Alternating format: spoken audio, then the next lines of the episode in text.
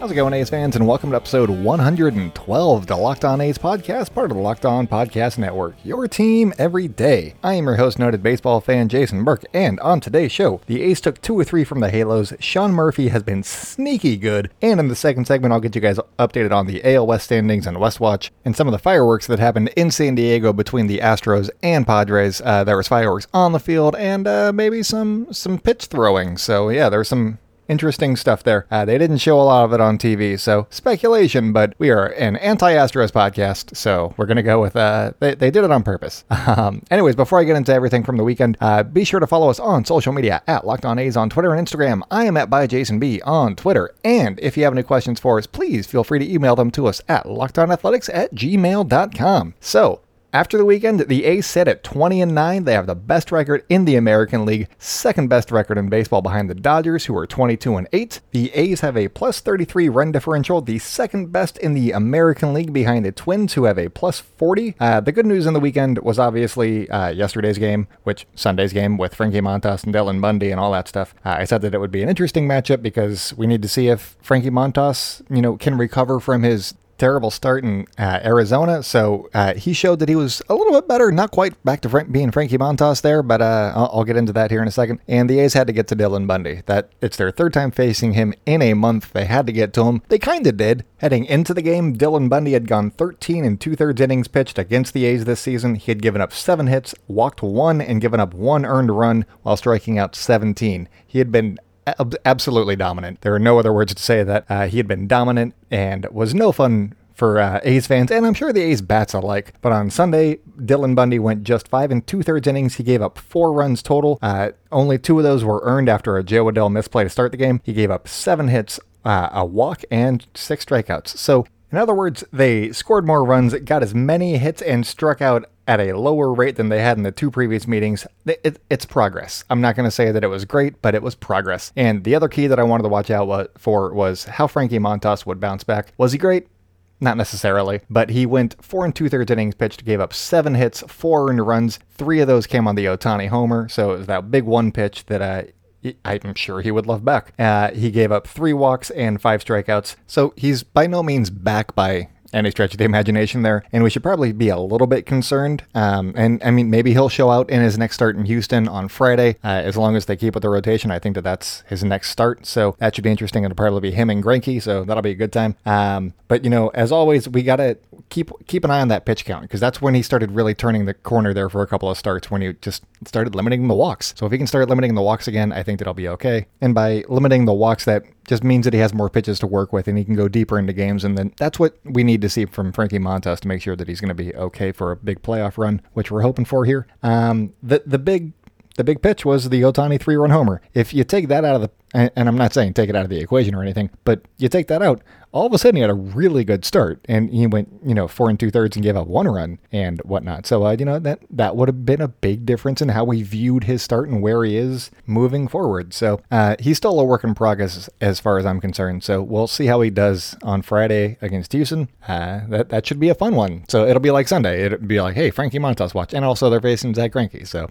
and also they're the Astros. So it'll it'll be a must-watch series uh, overall, but this will be the game that it will be a lot of fun because if they can take this game again, then they've won four straight against the Astros this season, and uh, go on from there. So on Friday, I introduced the hardest hit ball uh, segment, I guess we'll call it. And basically, I'm just going to go through uh, Friday, Saturday, and Sunday the hardest hit ball from each day from an Oakland A's player. And I'll just start off Sunday because, you know, it's the most recent day. Uh, and, you know, if I go with Friday, then it leads me into what I actually wanted to talk about. So, hey, transitions. That's how they're done. Um, so Sunday's hardest hit ball was a Stephen Piscotty RBI single in the sixth inning. He hit it at 103.7 miles per hour. It was hit at an 11 degree launch angle. So, you know, he wants it probably about 10 degrees higher and then it would travel further than a single. But uh, the expected batting average on that one was 900, so maybe he's doing something right on that one. So good job to Stephen Piscotty. He gets uh, Sunday's award. Saturday's award goes to Matt Chapman.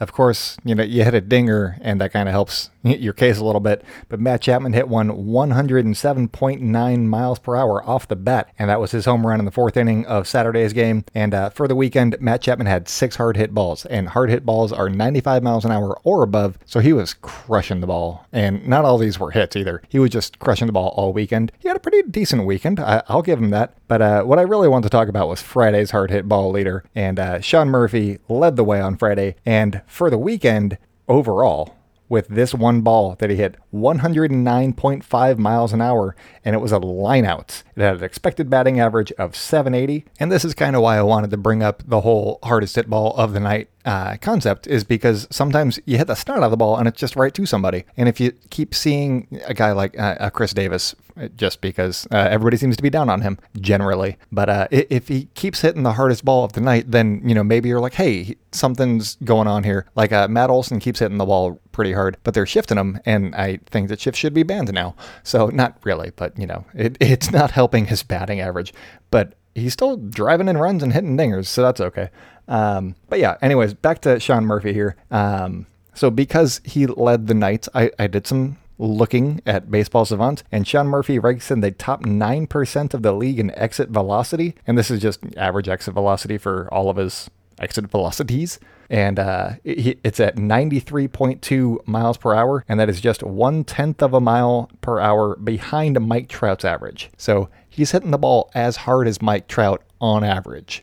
Obviously, that's good company to be keeping. But uh, if we continue here, uh, he's also in the top 1% of the league in hard hit percentage at 63.2. And that is just uh, how often he gets a hard hit ball or, you know, 95 miles an hour or above. And while it's true that he's in the top 1% of the league according to Baseball Savant, he's actually second in baseball. So he's in the top two. Not 1%. He's in the top two. And uh, he is trailing Fernando Tatis Jr. So, in average exit velocity, he is trailing the best player in baseball. And in hard hit percentage, he is trailing the most exciting player in baseball. So, uh, you know, hey, that's kind of fun, I guess. Sean Murphy's doing fine. Did you guys know that he was that good? That he was hitting the snot of the ball like Fernando Tatis Jr. and Mike Trout? There are no Sean Murphy highlights that we ever get to see. And he's not really talked up that much, but, you know, here we go. Sean Murphy for MVP. He's the guy. Uh, trade for him in your fantasy leagues, right? Like right now. And just for good measure, Murphy's walk rate of 17.6 ranks in the top 5% of the league. So, you know, hey, Sean Murphy's just doing it all. Uh, he also plays really good defense. Just watching him pick balls that he has no business blocking, just with his glove. I don't know if his form's great, but uh, he, he gets the job done. So I, I like that. I don't have to like worry about him. Like uh, Gary Sanchez has that whole thing where he's gotten better at defense, but Yankees fans hated watching him catch because there was always all these pass balls. I don't have that worry with Sean Murphy. I'm just like, yeah, he's fine. And if something gets by him, I'll be like, wait, what? Kind of like when uh, Matt Chapman makes an error or something like that. You're not used to seeing it. So Sean Murphy's doing a great job. And uh, I came to this realization on Friday and during Sunday's game when the uh, score was tied and it looked like it might head to extras. I was like, hey, who's going to play the hero? And people were sending in their things. And then Sean Murphy got up and I was like, oh, if he hit, I, I actually tweeted out if if he gets the hit right here, that's going to work really well for the podcast I have planned tomorrow. And uh, tomorrow is now today, and he didn't get the hit, but hey, I wanted to talk about him anyway. So good job, Sean Murphy. Keep it going. Uh, in just a minute, I'm going to keep going with the West Watch here, and uh, we'll get you guys updated on all of the fireworks that happened in Slam Diego. Also, there's Slam Diego now. Remember that? That they, they did that again. So Slam Diego. So uh, stay tuned. We are brought to you today by RockAuto.com. They're a family business serving auto parts customers online for 20 years. Go to RockAuto.com to shop for auto and body parts from hundreds of manufacturers.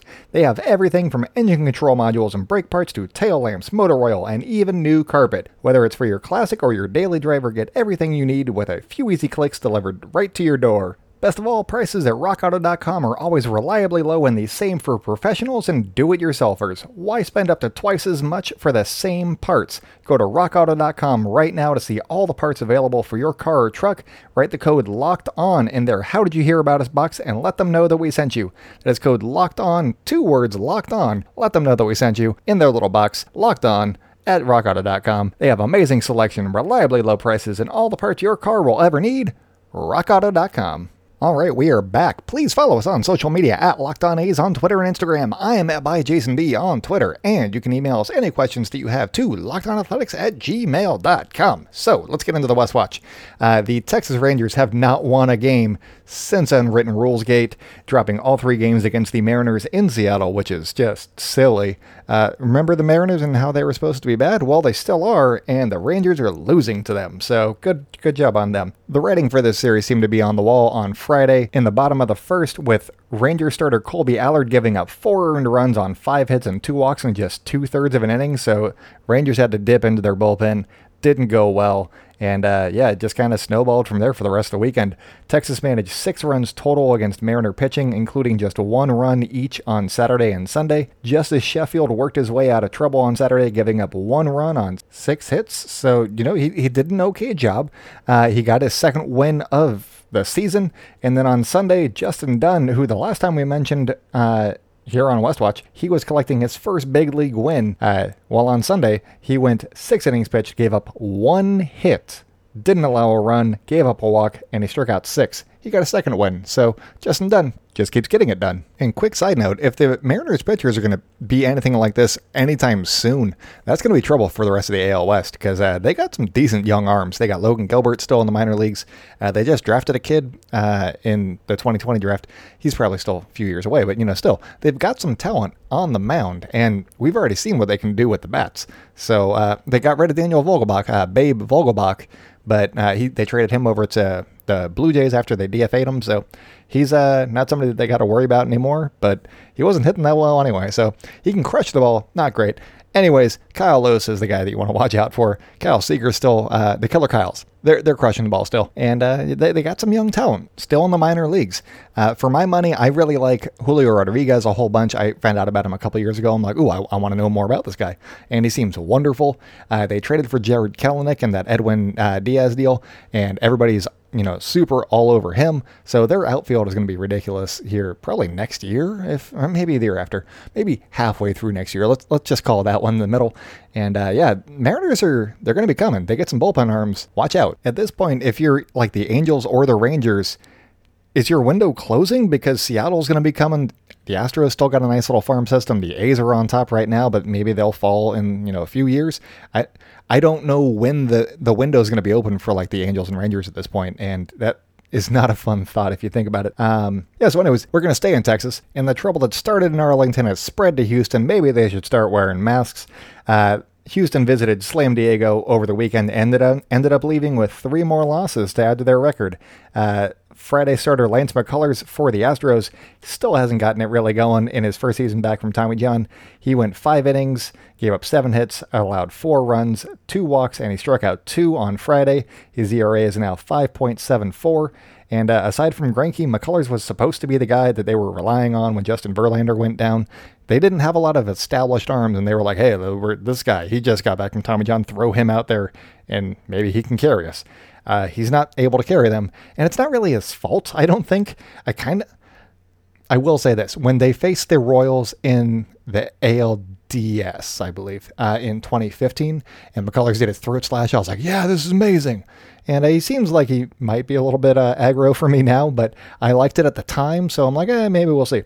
But uh, so I feel bad for him that he's having to go out there and try and carry a team right now, even though he's still recovering from Tommy John surgery. Anyways, um, it usually takes a couple of years before they're like back to really feeling normal. It takes like a year to recover to get onto the mound, and then a year on the mound to start feeling like your regular self. So maybe next year he's going to be doing it. I don't know. Uh, Padres took the first game four to three, and I'm just giving you the score for Friday because Saturday was the fun game of the series that everybody that likes baseball outside of Houston really, really enjoyed, and uh, that's just because the Padres kept hitting dingers. They're Slam Diego. We know this. Come on. Um, the Astros scratched one run across in the first inning, and then leadoff man for San Diego in the bottom of the first, Trent Grisham, who is best known for his misplay in the outfield that cost the Milwaukee Brewers their wild card berth last year, and then they got traded to San Diego. Well, he hit a dinger and uh, tied up the game real quick on the second pitch that he saw from Brandon Bielak, and uh, that that uh, started off the bottom of the first. And Trent Grisham did not stop there. We'll get into it here in a second, but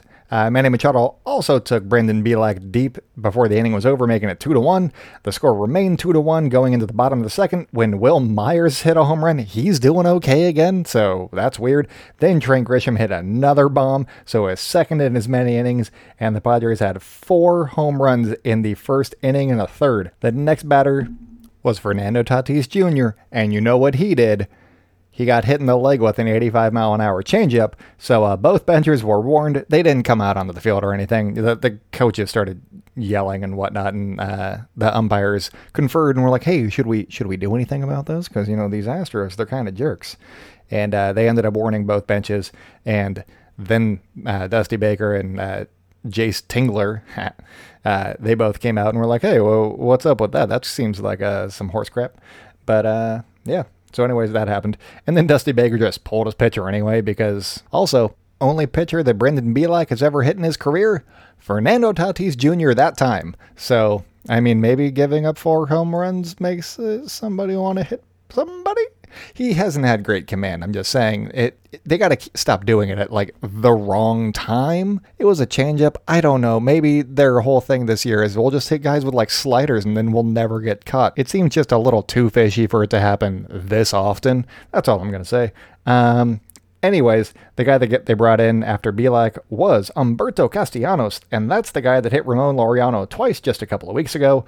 That kind of led to, you know, Ramon Laureano getting suspended and some other stuff. So uh, if you remember that whole deal, uh, he's the guy that started that, so he got brought in.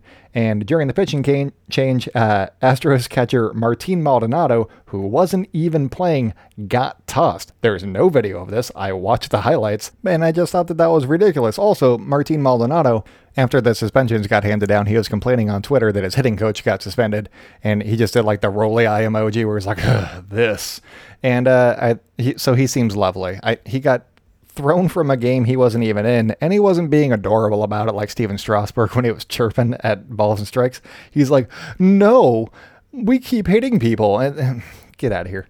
Anyways, back to the game. Uh, Castellanos, uh, once he got into the game, he went single, single, line out, single, grand slam. Thank you, Jake Cronenworth. You're my new hero. Uh, you, you, you, hate to see that. I mean, you really do. Trent Grisham, he added a third home run to his tally in the seventh, completing a four for five day with six RBI, four runs scored, and three dingers.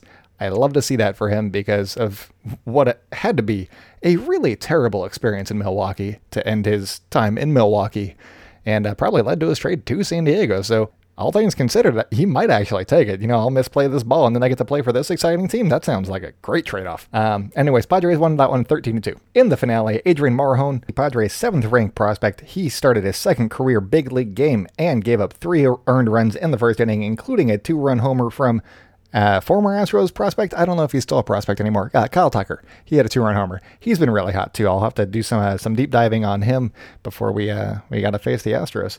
So the Padres tied it up with three of their own in the fourth inning, and the game remained tight at three until the bottom of the eighth when Fernando Tatis Jr. led off with a single. And then right behind him, Manny Machado went yard for the eighth time this season, giving the Padres a 5 to 3 lead, and they would win by that score.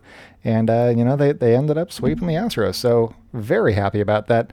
As for the standings in the AL West, the A's are 29, first place. Behind them, you got the Astros at 15 and 13 after getting swept by San Diego. They are four and a half games back of the A's. Texas, after getting swept by the Mariners, are 10 and 17, nine games back of the A's. The Mariners, after sweeping Texas, are 11 and 19, nine and a half games back. They're almost in third place, you guys. And they're not that good. Oh man, this division's terrible. And then uh, Below everybody, you got the Los Angeles Angels. They're 9 and 20 and they're 11 games back. They're competing for the worst record in baseball, and that is not something you want to say about a Mike Trout team because he will come after you. It, it's just confounding, honestly. I mean, we've seen David Fletcher, he's an MVP candidate when he plays the A's. You got Mike Trout, who's actually an MVP candidate when he faces anybody. Shohei Ohtani's been kind of, you know, eh, but, you know, he's still a really good player. Anthony Rendon's been on fire. That's like half a lineup. How are they this bad? I don't understand. So, uh, actually, uh, I might invite the new Locked On Angels host, uh, Taylor Blake Ward, retired from being 30 or whatever. So uh, he's taking some time away. So uh, we have a new host. Maybe I'll bring him on. I haven't talked to him yet. So maybe I'll ask him, you know, what the hell is up with the Angels? Because this is sad, I guess is the word. Um, anyways, uh, getting into the rest of the week, you got the A's going to Texas to face the Rangers for four. You got Seattle going to San Diego. That should be fun. And then you got the Angels going to Houston. Hopefully, they can scratch out a win or two. That would be very helpful for the A's and their chances because the A's travel to Houston for the weekend series. So that'll be a lot of fun. Uh, that's it for me today, you guys. Stay indoors, celebrate good times, keep wearing those masks, uh, get out of the smoke because it is not great out there. And uh, I'll talk to you guys tomorrow.